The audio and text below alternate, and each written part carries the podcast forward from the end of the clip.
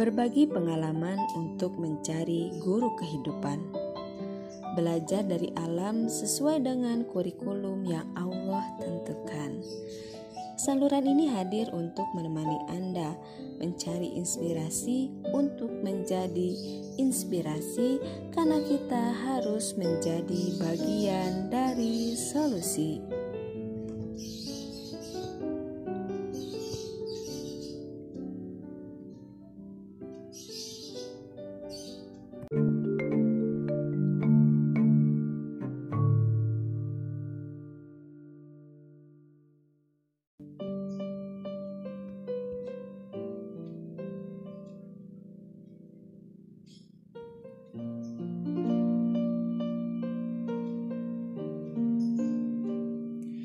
Saya Farah Fatihah kembali ingin berbagi sebuah kisah.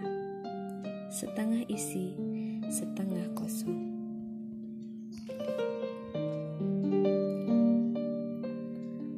Badrun bermaksud melakukan perjalanan dinas ke Pontianak dengan menggunakan pesawat pukul 15.00 dari Jakarta. Ia mulai berangkat dari Bandung dengan menggunakan kereta api Argo Gede Pagi. Setibanya di stasiun Gambir, dia melanjutkan perjalanan ke bandara dengan taksi. Ternyata masih banyak sisa waktu sebelum berangkat. Kesempatan ini dipergunakan Badrun untuk jalan-jalan, melihat suasana bandara yang hiruk pikuk. Dalam perjalanannya menghabiskan waktu untuk berangkat, tibalah Badrun di satu toko penjual peralatan rumah tangga modern toko tersebut ada timbangan otomatis dan pengukur tinggi badan dengan menggunakan dua keping uang logam senilai 500 rupiah.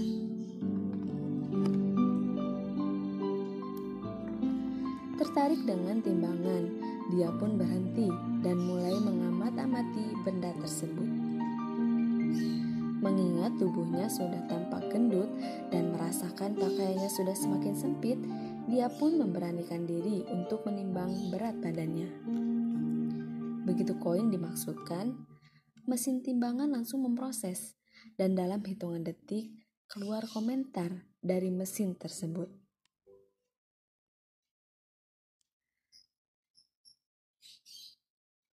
Nama Anda Badrun, tinggi 165 cm dan berat badan 70 kg. Anda bermaksud melakukan kunjungan kerja ke Pontianak dengan pesawat GA504 pukul 15.00. Betapa kagetnya Badrun, mesin ini ajaib bisa memberikan komentar secara spesifik. Penasaran dengan mesin ini, ia mencoba lagi dan bertanya. Jawaban yang diberikan mesin pun sama dengan yang pertama. Yang ketiga kalinya, ia pergi ke toilet dan mengganti pakaian dengan celana pendek ala turis yang dibawanya. Ia ingin membuktikan apakah mesin ini bisa memberi komentar seperti tadi. Ternyata jawaban yang diberikan mesin pun sama. Semakin penasaran, Badrun pun pergi ke salon yang ada di bandara, meminta dipotong rambutnya dan dipakaikan setelah jas yang dibawanya.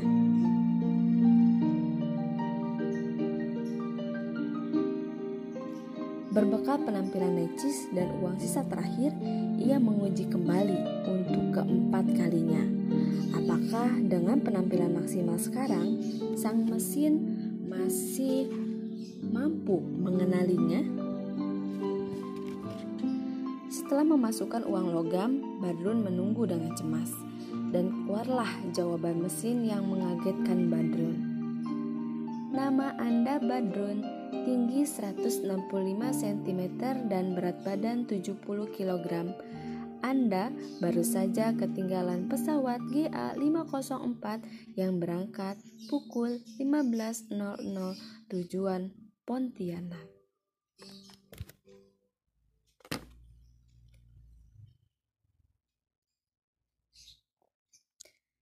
Jika diperhatikan, kehidupan kita sehari-hari ternyata ada begitu banyak si pencuri waktu. yang telah menghambat produktivitas kerja sehari-hari. Sibuk ber-SMS yang tidak profesional, bercakap-cakap di telepon yang tidak ada ujung pangkalnya, bahkan cenderung bergosip, atau asik menonton televisi, merupakan contoh kegiatan si pencuri waktu yang menghambat seseorang untuk tampil optimal. Waktu adalah aset terbesar yang diberikan Sang Pencipta kepada setiap manusia dengan kuota yang sama, 24 jam dalam satu hari. Sebagian besar orang mampu memanfaatkannya secara baik, sebagian lagi tertatih-tatih untuk optimal. Sebagian merasa waktu 24 jam tersebut kurang, sebagian lagi merasa lama sekali rasanya 24 jam tersebut bergulir. Kondisi ini menunjukkan bukan berapa waktu yang kita miliki, namun yang terpenting adalah berapa banyak yang sudah kita perbuat untuk memanfaatkan waktu. Pemanfaatan waktu yang efektif adalah dengan mengukur skala prioritas sendiri dalam kehidupan. Apa yang paling penting dan terutama inilah yang dikerjakan terlebih dahulu, mendahului apa yang diinginkan. Sebagai contoh, efektivitas seorang karyawan begitu masuk kantor akan meningkatkan pada saat mulai hari kerja dengan pengerjaan hal-hal yang memang tidak dibutuhkan. Misalnya, bercakap-cakap tidak tentu arah sebelum memulai pekerjaan, atau makan mie instan di kantor sebelum bekerja. Hal ini menunjukkan kemampuan manajemen waktu yang belum optimal.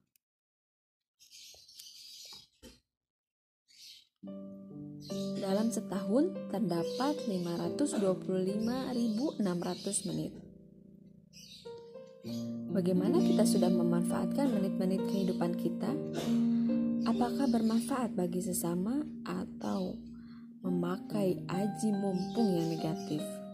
Misalnya saja, mumpung masih menjabat, mumpung masih diberi fasilitas, atau mumpung masih diberi kewenangan mengatur anggaran, sehingga menghasilkan perbuatan-perbuatan yang melanggar hukum dan agama. Beberapa cara untuk menghadapi si pencuri waktu adalah dengan mengatur jadwal harian secara sistematis, menetapkan skala prioritas untuk mengerjakan hal-hal penting dan mendesak terlebih dahulu. Belajar menuliskan apa-apa yang akan dikerjakan. Menutup kemungkinan-kemungkinan masuknya si pencuri waktu seperti menonton televisi, program komputer tertentu, dan sebagainya. Semua itu akan dimulai dengan sangat berat karena kita harus disiplin.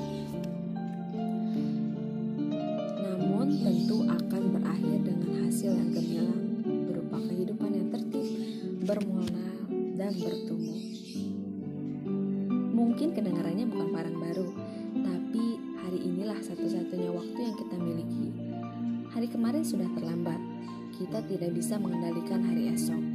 Itulah sebabnya hari ini menjadi sangat penting.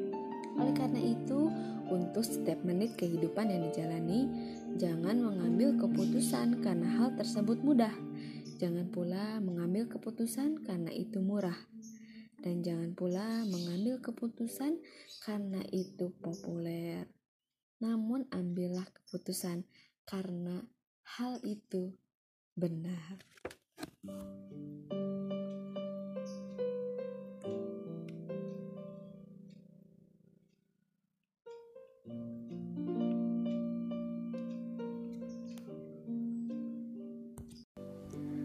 Baik sobat pendengar di mana pun Anda berada Inspirasi yang datang dari Badrun sungguh telah membuat kita tersadar bahwa pencuri yang paling senyap adalah si pencuri waktu.